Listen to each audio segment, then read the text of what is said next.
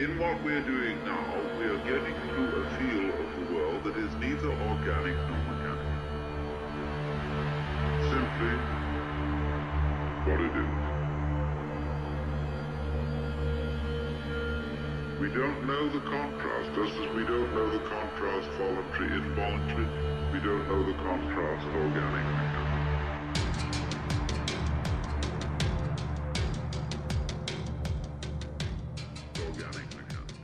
All right, folks, we're back. Meditations and Molotovs. I am your host, Vincent Emanuele. You are listening to the Progressive Radio Network, where you can find us every Monday at 2 p.m. East Coast time. That's 11 a.m. in the morning on the West Coast for you stoners who are just waking up in Washington, Oregon, and California. On today's program, we have a very special guest, um, a person I have tremendous respect for, someone who I've known, God, I think for about a decade now. And so, yeah, without getting into too much other stuff, we'll we'll talk about recent events. We'll talk about organizing all kinds of stuff. So today we're speaking with Robert, Roberto Clack, who is a community organizer and a labor organizer who lives in Chicago. Roberto was the primary organizer and coordinator for Iraq Veterans Against the War, IVAW Chicago. He has also been an organizer with the Metropolitan Tenants Organization, MTO, and the Restaurant Opportunity Center, ROC. He is currently the co coordinator of the 25th Ward Independent Political Organization, or IPO. So, Roberto, welcome to the program, man. Hello, hello. Thank you for having me. Yeah, man, Great it's to good to here. talk to you. So I know we've just spent a whole weekend together, so I wanna I, I wanna get into some of what you're doing right now. So we'll start backwards. Actually, where are you today, and what are you doing? Because I think this leads into our conversation. I am in Joliet, Illinois, my hometown, uh, and I can't talk about it in too much detail, but doing some um, uh, organizer of uh, supply chain workers um, here uh, concerning some of the warehouses in the uh, intermodal here in Joliet, Illinois, uh, which is the ninth largest container port in the entire world. Wow, I don't think a lot of people know that. Yeah, it's um yeah, it's it's quite a um you know, and it wasn't it wasn't actually here when I grew up. Um it's really changed the character of the entire community here. It's a, just a massive uh distribution hub that's, you know, right in the middle of uh uh you know, Illinois, you know, right outside of Chicago. Um and uh hundreds of warehouses are here that distribute our everyday goods that we use. And these are distributed throughout the United States. Yes, throughout the United, you know, all just all over the place, and you know, major major brands, Home Depot, Walmart, um, you know, just Walgreens, all all kinds of uh, places uh, move move their goods right here in Joliet, Illinois. And you grew up in Joliet. So what talk to us a little bit about growing up in Joliet. Did you come from as I ask all guests who've ever been on any of my radio programs, did you grow up an activist? Kind of talk to us a little bit about how you became involved, whether or not your family was political, and you know how it is that you became engaged with uh, political movements. So, so my um, uh, half my family uh, was immigrants from Mexico, and um, the other half uh, were Tejanos from El Paso, right, right across the uh, a border. And um, you know, like a lot of people, I mean, there's we talk about migration um, from other countries, you know, but there's often migration within countries. So, uh, you know, they came up here uh, looking for better job opportunities. Uh, and my father was lucky enough to um, get a job in a um, major industry that was unionized, um, you know, which afforded a, a living wage and benefits and things like this. Um, so that that was very positive. But I mean, overall, um, you know, my family wasn't um, very political, uh, nor was my extended family. Um, you know, or really did I know anyone uh, who was involved with it growing up. So not not till you know really high school years. Well, what was it during high school that tripped you off? Because as we've talked about, and I think probably as many people who are listening know, I mean, I was completely oblivious to all of this in high school, other than maybe a little bit of a class analysis, maybe a little bit of a understanding that unions were good. But other than that, I didn't really understand anything. So how did you get into this in high school? This has always fascinated me. I, I, I, you know, I kind of picked up on the union uh, consciousness. Not that, um, you know, my father was a huge union activist or something like that, but he was on board uh, with it. So he wasn't one of these guys sitting around in a union shop who hated the union. Um, you know, that wasn't the case, but I mean, and they're out there. Um, uh, but you know, I, it's just from you know reading certain things. Um, it's it's it's a very cheesy story, um, but uh, uh, you know, I, I I started to read about you know environmental uh, damage, uh, you know, huge landfills, uh, you know, larger than uh, you know Manhattan and stuff like that uh, you know, coniferous forests burning because of global warming and stuff like that. And I was, I was reading about this in the 90s. So I was really, you know, probably my first foray was really into, uh, you know, doing stuff in around the environment. And uh, myself and some of my peers actually lobbied our school board to uh, get recycling in our high school. We we actually won and succeeded, and they um, brought in a recycling program in in our high school. So that was that was the first thing I, you know, really ever political um, that I was engaged in. Um, and what what year did you get out of high life. school, Roberto? I was I got out of high school in '98. Okay, so you're out in '98. So you so the sort of anti-globalization movement did that have an impact on you in the '90s? Oh, that that definitely had a huge impact on me. I was I mean I would read books and you know, kind of academically, uh, you know, start to uh, follow, uh, you know, just research uh, movement stuff. But uh, yeah, you know, that's sort of, you know, for a lot of people like myself who are curious about uh, that kind of organizing, it kind of came out of left field, but it was also a very inspiring movement. And uh, after the Battle of Seattle, I, you know, and they they even have a term for us now we're Seattle boomers, apparently. um, but but uh, yeah, you, oh, you haven't? Well, no, everyone should no, know. That's so, awesome. Yeah, you know, I'm I'm essentially a Seattle boomer. And, you know, once I realized that there's a movement, I, I did everything I could to kind of seek it out, and um, you know, eventually got involved with different uh, community organizing projects and activist projects uh, down the line. So when did you move? When did you get to Chicago? So this is after high school. You graduate in '98. What are you up to, leading up to that moment, that sort of seminal moment in Seattle? And then what does your life look like from 18 to 22? That sort of range. Yeah, you know, I, I, um, you know, I've been working jobs and uh, going to school predominantly, um, but it wasn't really till 2001 that I really, really got involved with um, some of the uh, more of the organizing uh, projects uh, going on. So that that was really when I, you know, I, I started to seek stuff out. Actually, I of the it, it's almost embarrassing to admit now, but um, I, I did some work for the Nader campaign in 2000. Uh, was sort of another thing, you know. So the a lot of Seattle stuff uh, dovetail um, into the Nader campaign. Um, you know, and I that was when I really started to meet activists out here in the suburbs, uh, but also, you know, going to the city for events and stuff like that. Um, and eventually I got, um, you know, just kept at it and uh, ended up with some, you know, pretty good internships, um, you know, at the Midwest Academy and learning how to do uh, political organizing. And that, that was really helpful as far as sort of orientating, um, me around, you know, some of the nuts and bolts of uh, doing organizing work, you know, and just not being a an activist. You know, not not that we don't need that, but you know, we also need, uh, you know, organizing is an actual skill, and you know, probably towards the later part of uh, my youth, you know, I started to really learn about, um, you know, some of the actual concepts and uh, tactics and strategies for organizing. And what is, what is the Midwest Academy?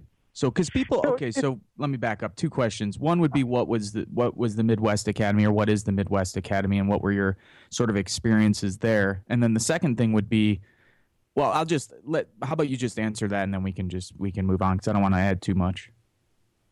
Yeah, so you know, I think you know, I think some people are familiar with some of the, you know, and this is this is a very strong thing in uh, Chicago's, uh, you know, Saul Alinsky uh, and the community organizing projects. A lot of them started here with these uh, community-based groups that would uh, organize, and you know, people who read Rules for Radicals or uh, uh, that book, um, you know, would probably uh, be somewhat familiar uh, work. You know, talking about uh, coming up with tactics and goals and things like that, and how to uh, hold people of power um, accountable, and you know that people of power always have a name in the face, not some abstract idea.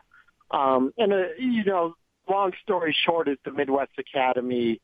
Um, you know, Kim Bobo and Steve Max, and Kim Bobo was. I know I don't know her whole history, but she was with Interfaith Worker Justice uh, for many years.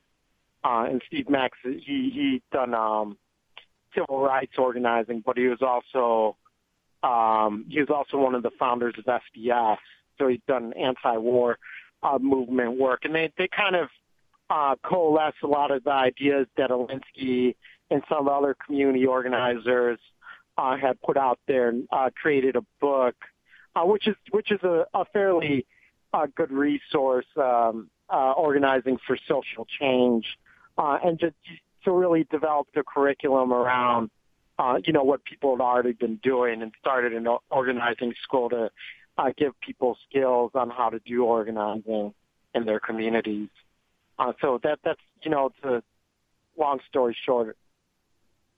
Yeah. So this. So then I'm thinking 2001. You've learned some of these skills. 2001 takes place. Was it 9/11 that sort of shot you into a different realm of organizing, or was it? You know, I'm thinking of you being out of the Midwest Academy having worked on former campaigns, Nader's campaign, single issue campaigns.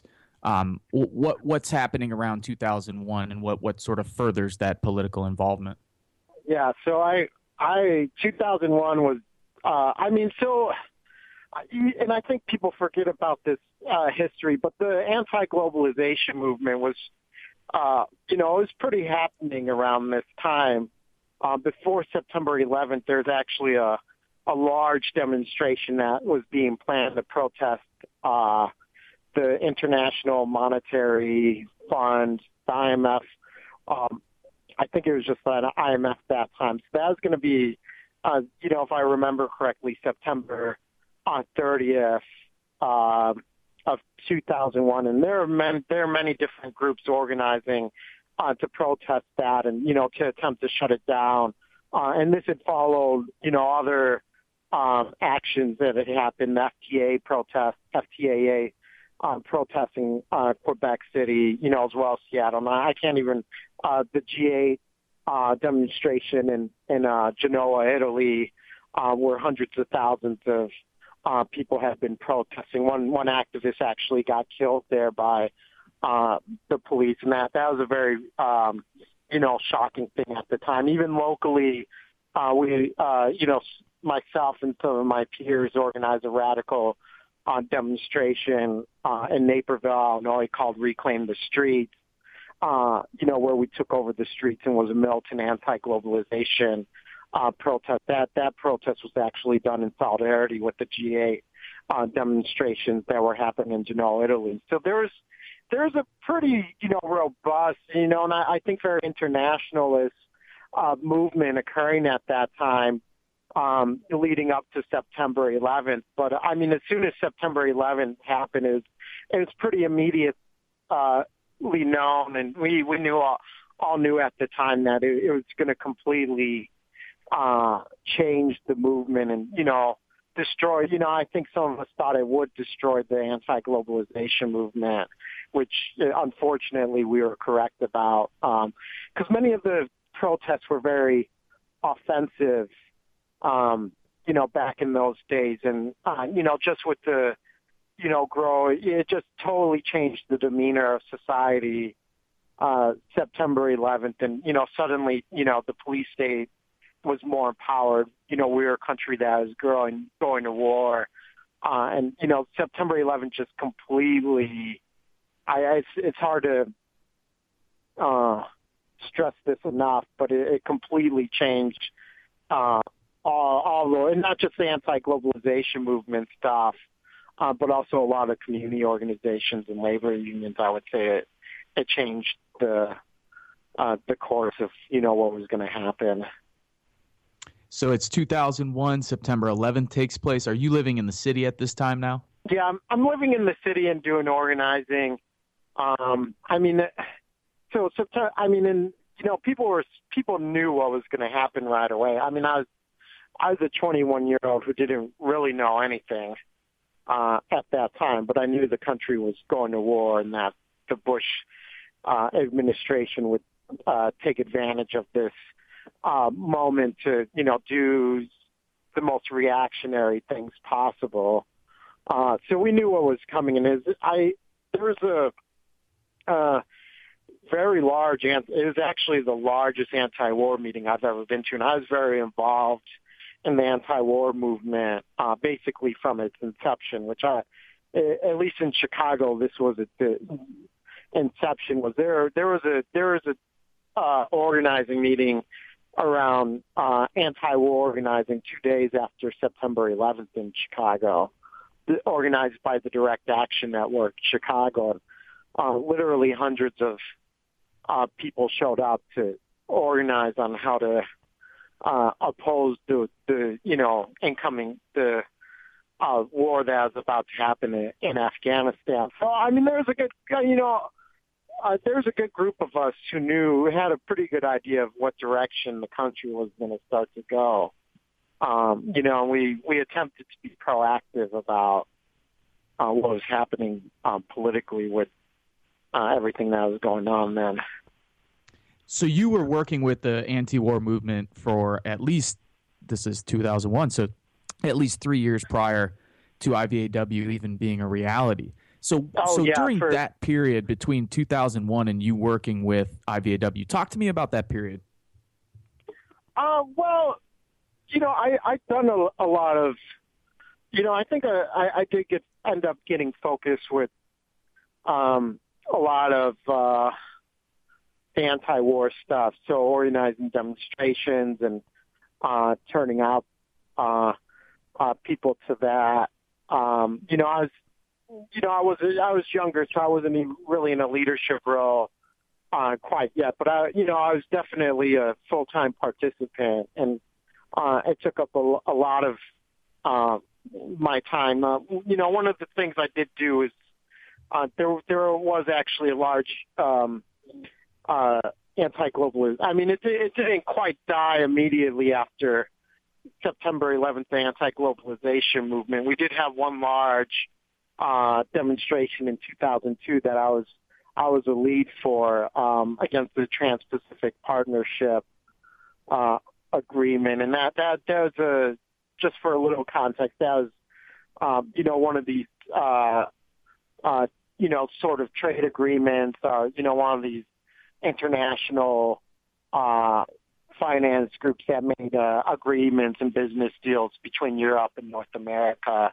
and they had a they had a large uh, they had a large meeting in Chicago in 2002 after September 11th, and uh, you know that was sort of an interesting thing too, is that the um, police you know very opportunistically uh, used that to you know spend millions of dollars on uh, police equipment and gear by exaggerating the extent of what the protest was going to be. Um, that that was something I worked on, but I mean, you know, pretty much, um, you know, doing community organizing and anti-war work is uh, what I did. And between those times, um, you know, between, uh, you know, that and you know, doing work with Iraq veterans against the war, so that I'd always you know, done something no no matter what.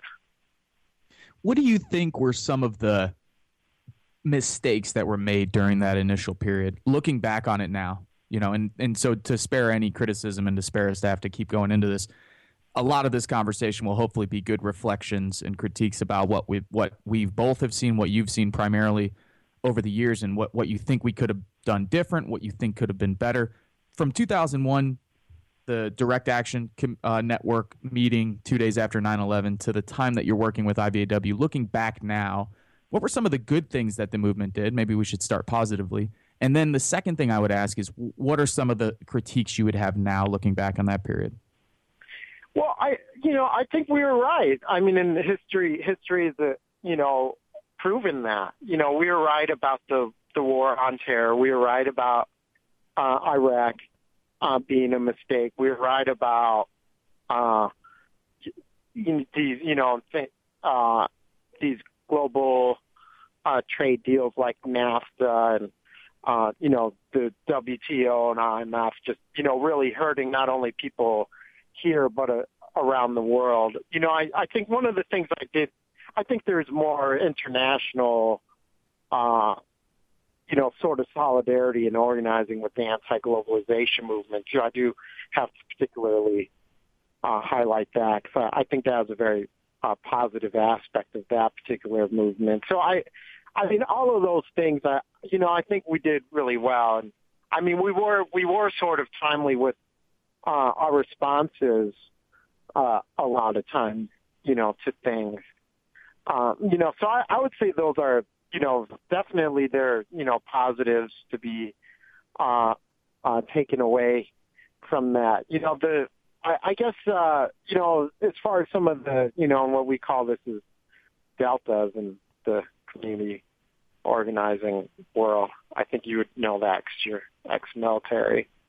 Um, you know, but some of the things that you know maybe could have been better is I, you know, I don't, I, you know, I don't know. It's it's one of the elephants in the room, but uh, I mean, from two days after September 11th, it's pretty immediately clear that um, the left had started to eat its own tail with the way that some of, uh, you know, the groups who were involved with those meetings worked. Um, you know, just a general, uh, you know, there's just just a lot of uh, sectarian groups out there.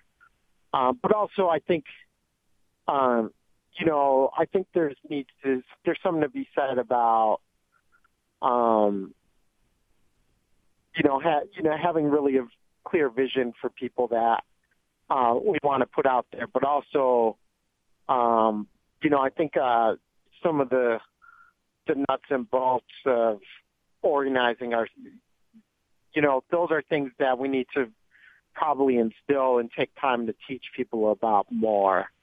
Uh, and I, I think it's, you know, particularly important to point out now because I, I, I see uh, some of the Trump's organizing that's happening. And one of my concerns is it's, you know, sort of very similar to what we already did with the Bush organizing, but how can we kind of learn from the Bush year organizing and, you know, have a more sophisticated and better movement, I guess, is, is one of the questions.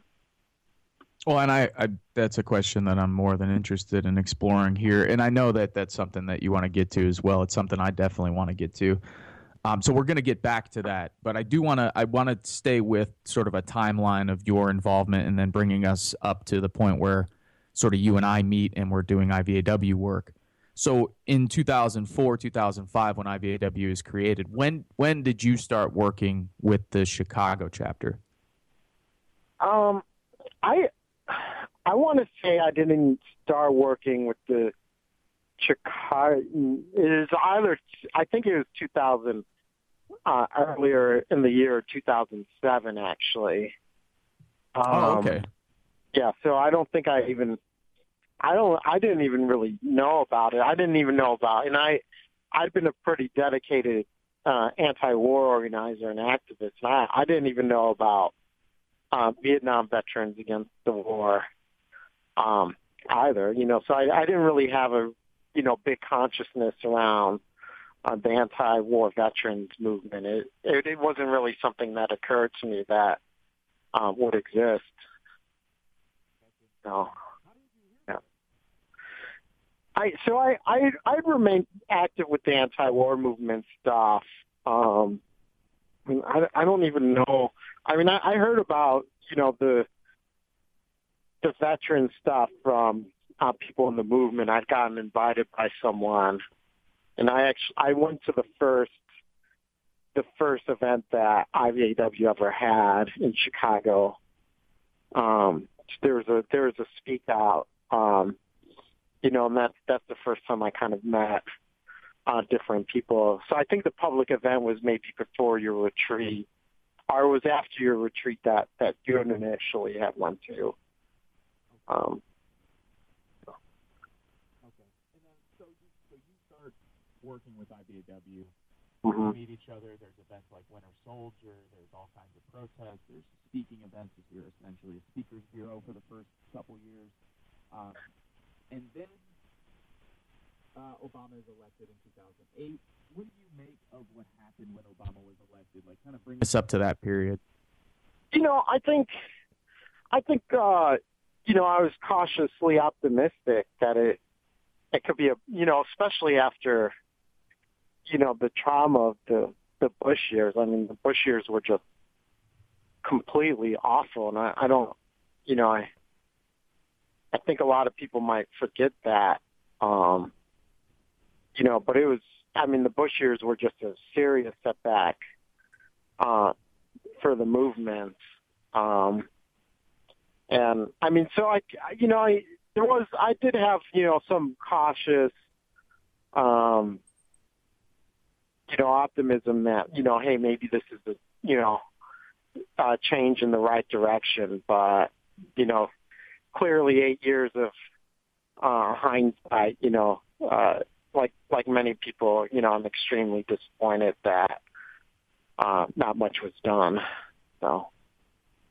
So, what are some of the lessons that you're learning through working with anti-war veterans, other than most of us are kind of crazy?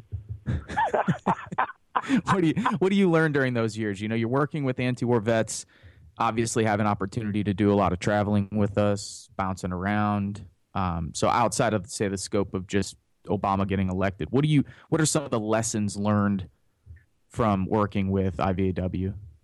Yeah, so I you know I spent pretty much uh, you know parts of six years um, you know doing anti-war organizing um, before I really like knew, you know, worked with any uh, veterans groups or things like that. And, you know, we had seen, I mean, you know, 2003 when I first started to do uh, organizing, I mean, most people supported the war. I mean, so when you go out and sort of uh, fly signs and try to, uh, you know, talk to the community around what was going on, I mean, people were pretty nasty to us in 2003. I mean, there was even an incident of, um, you know, people throwing eggs at us and wanting to start fights with us and all this kind of crazy uh, stuff. So, I mean, it, you know, we weren't necessarily that well received. Um, you know, but after after two or three years, I mean, the society's views did change. You know, so we were able to. I mean, I feel like in a way we were able to get I, we were at least able to change, help, you know, change the, uh, you know, attitudes and views of, uh, of society. You know, obviously the government still did what it did, so we, we weren't powerful enough to change the government, which I think is important to point out that, uh, shortcoming. Uh, uh, but so that, you know, so, you know, there's, there's a lot we got done, but, uh, you know, one of the things that was very obvious from working with veterans is that, you know, immediately uh, there's this power and legitimacy uh, that the general public, um, you know, had towards some of the uh, members and, and these different groups that, you know, we, you know, even though we've done a lot of work for, for years on this, uh, that we, you know, frankly, as activists, we didn't have that uh, same sort of command with uh, people out of the audience. So, you know, I, and it, it just showed me how much uh, power uh, veterans have in sort of uh, influencing opinions and attitudes in our society, just the great amount of uh, respect and seriousness that people uh, had for the members of this group. You know, I, I, I don't, uh, you know, I, I can't tell you how, how much compared to, you know, what it was like you know, going through my own experiences, and I I know this comes at a cost for uh, many of the people who serve, but I you know I would always tell the members that you know just it's just crazy how much power you have, and you don't even quite realize it. You know, and whether that's uh, ending war, or getting better health care at the uh, VA, or uh, doing work in your community, you know, there's a lot of uh, respect and power veterans have that's given to them, um, you know, because of their status in society. And you see it right now with Standing Rock. Yeah, exactly. Um, you know, and that that's a great example. Uh, you know, and I always, I always encourage and challenge, you know, the veterans I knew to do more organizing because of the the status they have with, you know, uh, not only their peers and family members and things like that, but the general public. Right, right. No, you're absolutely correct. So we're in 2013 or 2012. Let's talk briefly about some of the things that happened leading up to where we are now, because I do want to talk, uh, take at least probably the last 15 minutes of the of the show to talk about what's happening now and suggestions for people who are just getting involved. And of course, folks who are out there listening to this, this won't be the last time that I have Roberto on the program. There's, you know, he's been very busy. I've been busy. We've been looking to match this up. It's happened. We're going to make it happen again. So we're not going to be able to fit every single thing that we probably wanted to talk about today in today's program, and that's okay. We'll have him back. But I do want to talk about, say, 2011. We have the occupation of the Madison, Wisconsin uh, Capitol building uh, for labor rights. We have 2012. You were, were, one of the primary organizers in what was the last major demonstration, uh, anti-war demonstration, and, and and series of actions in the United States. And then we move through Occupy, and then up until let's say where we are now. What what do you what I know that's a lot, but I, I just kind of what are some brief reflections you think of that time period? We're talking now 2011 going into we've seen what Obama is all about. The left is is sort of rebuilding itself. I would say there's you know the first few years of Obama it was really tough. I mean, didn't see too much going on, and obviously we see with the sort of surgence of this uh, Tea Party, if you can call it a movement, whatever it was, takes power in 2010. The left feels very defeated, but then there's a series of things that happen that I think are quite positive, starting with Wisconsin, moving through Occupy and the uh, major events and protests that were put on the medal returning ceremony in Chicago, uh, the anti-NATO protests. You, you know, so yeah, you know, I think, you know, I think there's definitely a lesson from, you know, I guess I'll start off with Occupy. That you know, I think it did sort of help, you know, change the narrative uh, in our society, and I, I really, I think without Wisconsin and Occupy, you don't really get Bernie Sanders being a major presidential candidate um, this past election cycle. Um, you know, so I mean, in some of the effects of or I mean, some sometimes you can make you know sort of di- direct correlations between organizing. Um, you know that happens and sort of the results, and sometimes it's uh, more um, you know, it's not not so not not as concrete.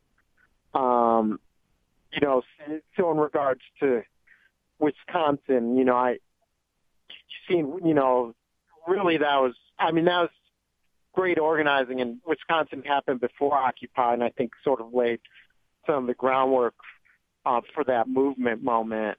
Uh, you know, but you kind of see the results of what happened there, and it's it's not good. Um,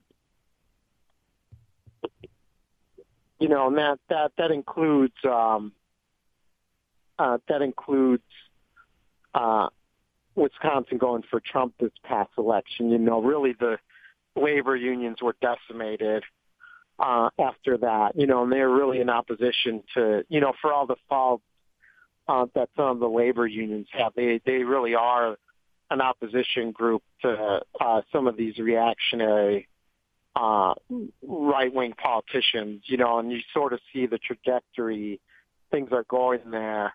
Um, you know, so hello. Oh yeah. Sorry about that. Um, no, it's okay. Go ahead. I, I, look. One of the first things I would say is, I, I, mean, can you also talk about what had happened there? I mean, at least from your perspective. I mean, I've talked about this in previous shows. You see, sort of the major unions. Now, I don't want to talk too much because I want you to talk. But some of what I saw was that the Democrats and some of the establishment unions, the Hoffas of the world, in other words, sort of, you know, the MSNBCs of the world, descended on Madison and turned what I thought was a lot of popular energy that was maybe at that time very unclear what the 120,000 people who were showing up to march in the middle of the in the middle of February in a foot of snow, uh, basically in a mini blizzard. Um, 120,000 people in the street. Not sure what they're doing. Maybe not that much organizational structure. However, when the Democrats moved in, and I forget what his name is, former mayor of Milwaukee, Tim Tom Johnson, Tim something. I think Barrett, yeah. right? Right. So so they, they put him up as the oppositional candidate they want to recall or what is it? What was it? A recall? It was a it was a recall which you know they eventually lost. But yeah, I and you're right. You know, I think this goes back to sort I mean sort of the missed opportunities we've had as a movement. Um, you know, and I I don't know I don't know quite what it is um, you know, but you have a lot of leadership. Um, you know, and it's it's not just labor unions; it's actually a lot of NGOs too, who you know sort of calibrate that. You know, we we need to center a sort of, uh, you know, guy, you know, Mayor Barrett from Milwaukee or whatever. You know, we're going to put him forward as the response to uh, to Scott Walker. Meanwhile, you know, Barrett's some, you know, Rahm Emanuel type neoliberal. Uh, you know, and it just, you know, and I think people get this on some level. Uh, you know, but the other, the other real missed opportunity with Wisconsin is, you know, it's probably what was more appropriate was some kind of militant direct action, and and the workers at that time were there.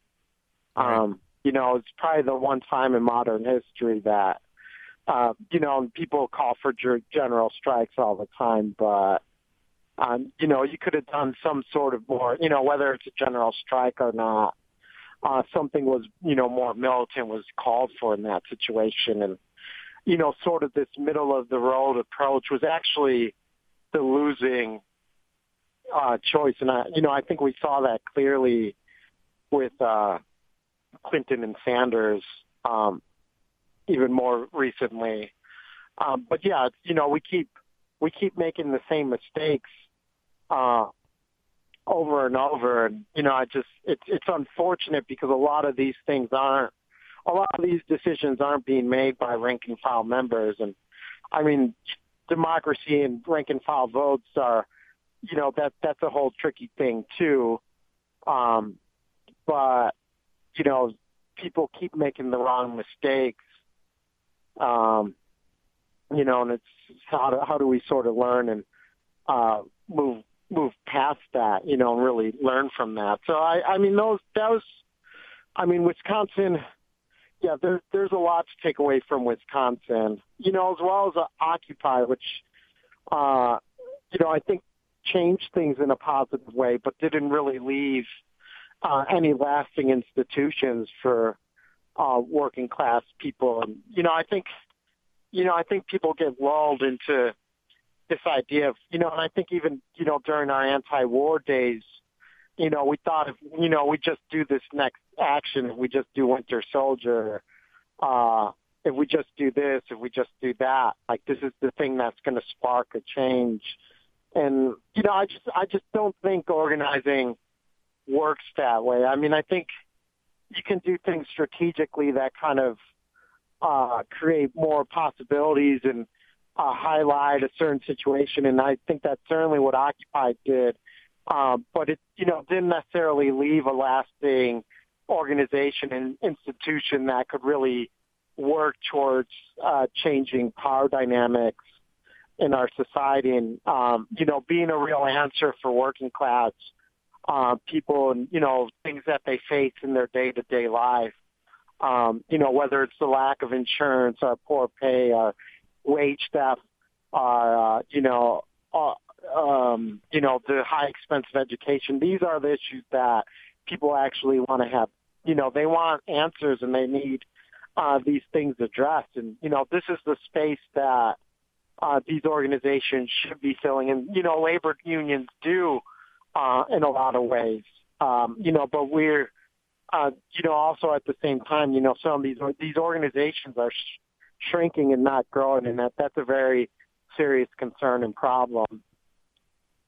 Well, and some of this, and I'll, I mean, I'll, I'll say this from my perspective. I mean, some of this is unfortunately their own fault. I mean, we all know. So a lot of people who are going to listen to this podcast, I think, probably have a good understanding that the right has always been against labor unions, and that there's always been the struggle especially big business and banks. And as Chomsky and others have noted, the United States has probably the most violent labor history in, in the industrialized world. That being said, I think what's important for the people who are going to listen to this, and I'm going to transcribe this interview and get it out as well. So the people who will read this is that the unions, I mean, I was thinking when you mentioned Wisconsin, of course, the problem there. But then I was also thinking, you mentioned Clinton, and of course, the vast majority of unions in the United States at least their leadership and officially endorsed Hillary Clinton over Bernie Sanders. And the same thing happened in Chicago with Rahm Emanuel and Chuy Garcia. So I'm, I, you know, and these lessons, I think it's not to, it's not,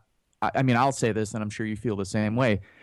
The point of this isn't just to rant rave about unions. The point of this is that we need we need a better organized labor because for all of us to achieve the goals that we want to achieve, uh, roughly, or vaguely, whatever those goals may be liberal, progressive, left wing, radical goals a good organized labor, more democratic, more inclusive, more responsive to where the rank and file is, uh, more willing to reach out to other social justice issues and, and help other movements with their enormous amount of resources and, and institutional capacities. That's what we're looking to do. And so, you know, when we're talking about this or when we're critiquing the unions, I just want people out there to understand the point of this I think for both of us, is to create better movements, better organizations, uh, so we can be more effective. Yeah, you know, it's you know, I think both, you know, with the the Rahm and the Clinton thing, which you know, I those are good lessons of you know political miscalculations by um, you know some of our leadership, and you know, I think there's a lot of reflection going on, especially uh, after Trump. But you know, I think it's also good to acknowledge the positive things. Uh, you know that some of the unions have been involved with. You know, one of one of which is to fight for 15. Um, you know, and that we we actually need unions to invest in more projects like this. Is uh, you know part you know that collaborates with community groups. Uh, you know, and fighting for this uh, these kinds of changes. And I mean, it, municipality after municipality uh, throughout the United States, you know, has passed, you know, either earned sick time, which I worked on uh, personally, uh, our minimum wage ordinances. Um, you know, so I just, you know, we, these, you know, these, these large organizations can create space to, you know, really make pretty profound differences uh, in in people's lives, you know, and I think I think encouraging uh, these large organizations to work on things like this is it's important from their that you know uh, it's important from for them to hear from their allies that look this is what you want you this is what we want you to do. You know, I'd also highlight the nurses union who very early on jumped on the uh, Bernie bandwagon and you know really made it something into something big uh, you know, and I, I don't know that uh, uh, as much, uh, you know, Bernie would have been uh, uh, as big a thing without a, you know, union that's very serious about the organizing and has some resources uh, getting behind uh, something like that. You know, so I think it's also important to acknowledge that, you know, but, you know, also uh, the Teamsters for a Democratic uh, Union, you know, came very close to, uh, uh, getting um, uh, reforms played in. You know, and I think movements like that are also uh, things that we need to support because if uh, uh, Teamsters would have went sort of within the progressive wing of uh, the labor movement, the way that uh, SEIU and the nurses sort of take up space, I think it would have been a tremendous uh, benefit to our society and really could shake things up. Uh, you know, so I think it's a combination of, you know, and there are grassroots, grassroots ways to get involved with, um, you know, rank and file labor organizing to try to improve the leadership. Uh, but I think we're also going to need organizations outside of that kind of structure, you know, that are getting more serious about their organizing. Um, and you you've worked with many different structures. You've worked within labor movements and with labor movements. You've worked with NGOs for many years. Um, you've been a member, I think, of both, and then also, you know, now I'm interested in what you're doing today in the Pilsen neighborhood with the 25th Ward Independent Political Organization, otherwise known as the 25th Ward IPO it, this is the work that you were just talking about. I mean, this is this is outside the scope of an NGO, and it's also outside the scope of, say, a traditional union. Well, how did this project start? What's your role within it now, and what you know? What are you what are you learning from doing the work that you're doing? Because I find the work that you're doing right now to be extremely fascinating. I mean, this is essentially what's happening in Northwest Indiana with the Progressive Coffee Caucuses. I think I see the same thing if people uh, I think are willing to commit the time and effort necessary to create those institutions. Nonetheless, tell us about what you're doing now with the 25th Ward IPO. So the, the 25th Ward Independent Political Organization uh, was something that was, uh, you know, really restarted after the um, mayoral election here in uh, 2015, uh, where Chuy Garcia uh, had successfully um, gotten uh, into a runoff with Mayor Emanuel. Um, in the you know the purpose the purpose of uh, you know some of the different IPOs are they're you know they're political uh, organizations that work on electoral uh, campaigns, but as as many people know about Chicago, and this this goes for many other uh, major urban cities in the United States, is there's only uh, one party um, in town. It's a one party city.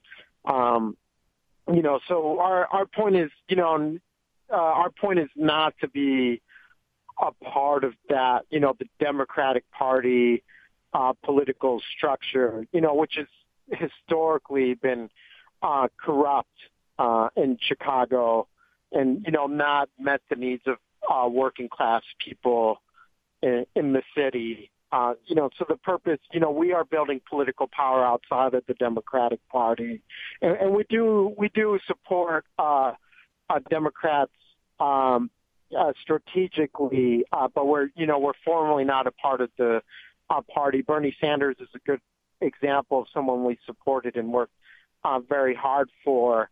Uh, so we did some campaigning for that. Uh, our award went uh, 60% for uh, Bernie Sanders, and we're we're a, a plurality Latino ward, um, and uh, so that was one of the highest percentages of the city. Uh, Chuy Garcia, who you mentioned before, did a was one of Sanders' surrogates and did a lot of campaigning, and our our congressional district was uh, um, the only uh, majority uh, Latino district that actually went for Sanders uh, you know, which which happened because of a lot of groups like the uh, 25th Ward IPO. You know, I could also mention the 12th Ward and uh, 22nd Ward IPOs, uh, who are our neighbors uh, south of us in McKinley Park and uh, west and south of us in Little Village, who also uh, supported uh, Bernie Sanders. You know, so it had a lot to do with uh, you know these kinds of organizations going out door to door is the reason uh, we won our, our wards. Uh, we won 13 out of 14 wards uh, for Sanders. So we, we support uh, uh, political candidates, you know, but we're really what we're attempting to do is to build an institution uh, that exists uh, outside of the uh, mainstream Democratic Party in Chicago. Um, you know, it, it, it really works well for us, uh, at least in regards to the aldermanic elections because they're nonpartisan races, uh, so you don't have to declare for a party. So it just makes a lot of sense to, um, you know, tell people that you know we're uh, and to organize as independents because you know we don't have to. It doesn't. It doesn't have a huge impact on uh, the actual local races. Um, and we can build some local independent power outside of you know what's traditionally been a pretty corrupt institution uh, in the city. So now Trump wins. We're a lot of people are organizing. A lot of people are becoming interested who weren't otherwise interested. There's sort of a moment, I think personally, to capture people's attention and energy if we can plug them into viable and I think interesting, vibrant, effective political organizations. What what are some of the lessons you think because we talked a lot about we talked in very positive and very critical ways of the Sanders campaign, but I don't want to I don't want to focus on him or the campaign as much as I want you to sort of talk about some of the things you've learned, some of the things we've talked about in terms of how people reacted to the campaign. I mean, I think the people who outright dismissed it were a little silly. I think there was an opportunity to organize people, and we're seeing that, and to get people engaged with these political movements. We're seeing a lot of people here in Northwest Indiana and other parts of the country who are engaged because of that campaign and looking to do something outside of the Democratic Party or looking to do something to continue their political involvement. Mm-hmm. Um, but but also, what do you think? You know, what would you tell people who are just starting out? These are people who maybe just became engaged through the Sanders campaign 18 months ago. They haven't been, you know, mm-hmm. activists uh, for many for for a long time, and and maybe not as informed or so on about uh, organizing and, and maybe the history of these movements and how social movements function. What what's some of the advice you would give to them in this current context uh, with Donald Trump on the horizon?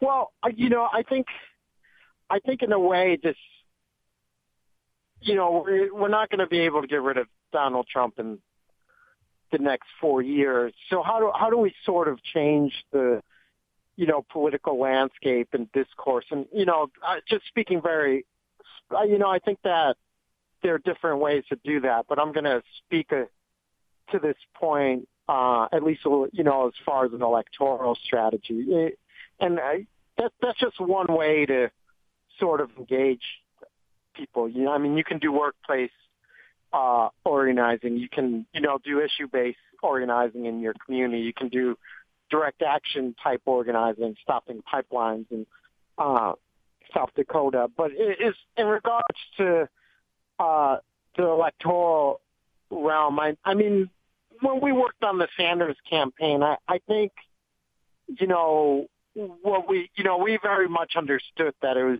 it was a long shot uh, sort of thing, and you know, what we really wanted to do was you know, use this moment to, you know, it kind of open up space on the left for, um, you know, what's traditionally talked about, uh, you know, so like the free, free health care, free, free college education, you know, uh, things that were sort of taboo within the, you know, mainstream Democratic Party.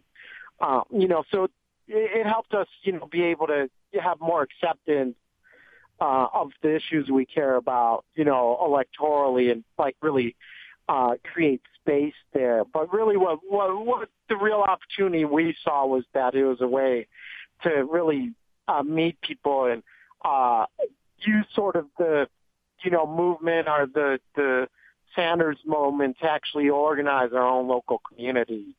Uh, and that, that was a, and to use that to meet people to help build our uh, structure and infrastructure and our organization locally. Um, you know, cause it, you know, it's very ambitious to try to get a president, you know, to win or, you know, I would say even, uh, you know, uh, uh, U.S., uh, you know, they have the brand new Congress and stuff like that, uh, which is, you know, we want a brand new U.S. Congress. But I, you know, I don't, I don't know we should even, you know, I, I think, you know, people want, may want to, uh, you know, be more even modest in their goals. You know, maybe we need a brand new uh, school board or we need a uh, brand new city council. You know, I, you know, I think we may want to work on things that are more achievable. Uh, but I think you need a strong organization to sort of, uh, you know, help do that. And you know, the other point about uh, the organizations is, you know, you can get these charismatic uh, politicians to you know, who are maybe saying all the right things, um, you know, come along your way and you work hard for them. Uh, but there's no actual organizing structure once they get in office to hold them accountable, you know, and then they sort of do what they want, you know, it was all about them and not really empowering the community. And I, I think the IPO structure actually, um, it's you know created to sort of uh, get past that dynamic about things just being about personalities or specific politicians, but it's actually more about a group and the sets of principles in politics that uh, you have and that you're, you know, communicating with the uh, electoral public, uh, you know, voters. So I, I think that, you know, I think, you know, these are sort of the uh, things the, the IPOs are, are trying to do. Um, you know, the, the Sanders campaign in that political moment definitely helped us out a lot as far as meeting, you know, other like-minded people. All right, well, buddy, we got about a couple minutes left, I think, maybe a minute and a half. You have any final thoughts for today? Like I said, for folks who are listening to this, we'll definitely have Roberto back on the program. Hopefully, even in even in a more relaxed environment, maybe in person and so on. But yeah, the, any final thoughts for folks out there? I, you know, I think the most important thing is, you know, people really, we need to really figure out how to do more local organizing, how to engage our, our neighbors, you know, have some very serious conversations about what they care about, how they want society to look. Um, you know, I just, I just think we need to really, um, you know, dig deep and, you know, build some organizations with some serious roots. Because uh, yeah, on the federal level, things are going to be a disaster, but we can we can start to change things locally, and you know, if we uh, do that in enough localities, it will shape a national movement. Um, you know, we're going to need it more than ever now. Right on. You were just hearing or listening to Robert Clack, community organizer, friend, and someone we will have back on the program. Thanks for coming on, Roberto. I appreciate it. Thank you. All right, folks, you can catch us next Monday here again at 2 p.m. East Coast time. Meditations and Molotovs. I am your host, Vince Emanuele. You are listening to the Progressive Radio Network. See you next week.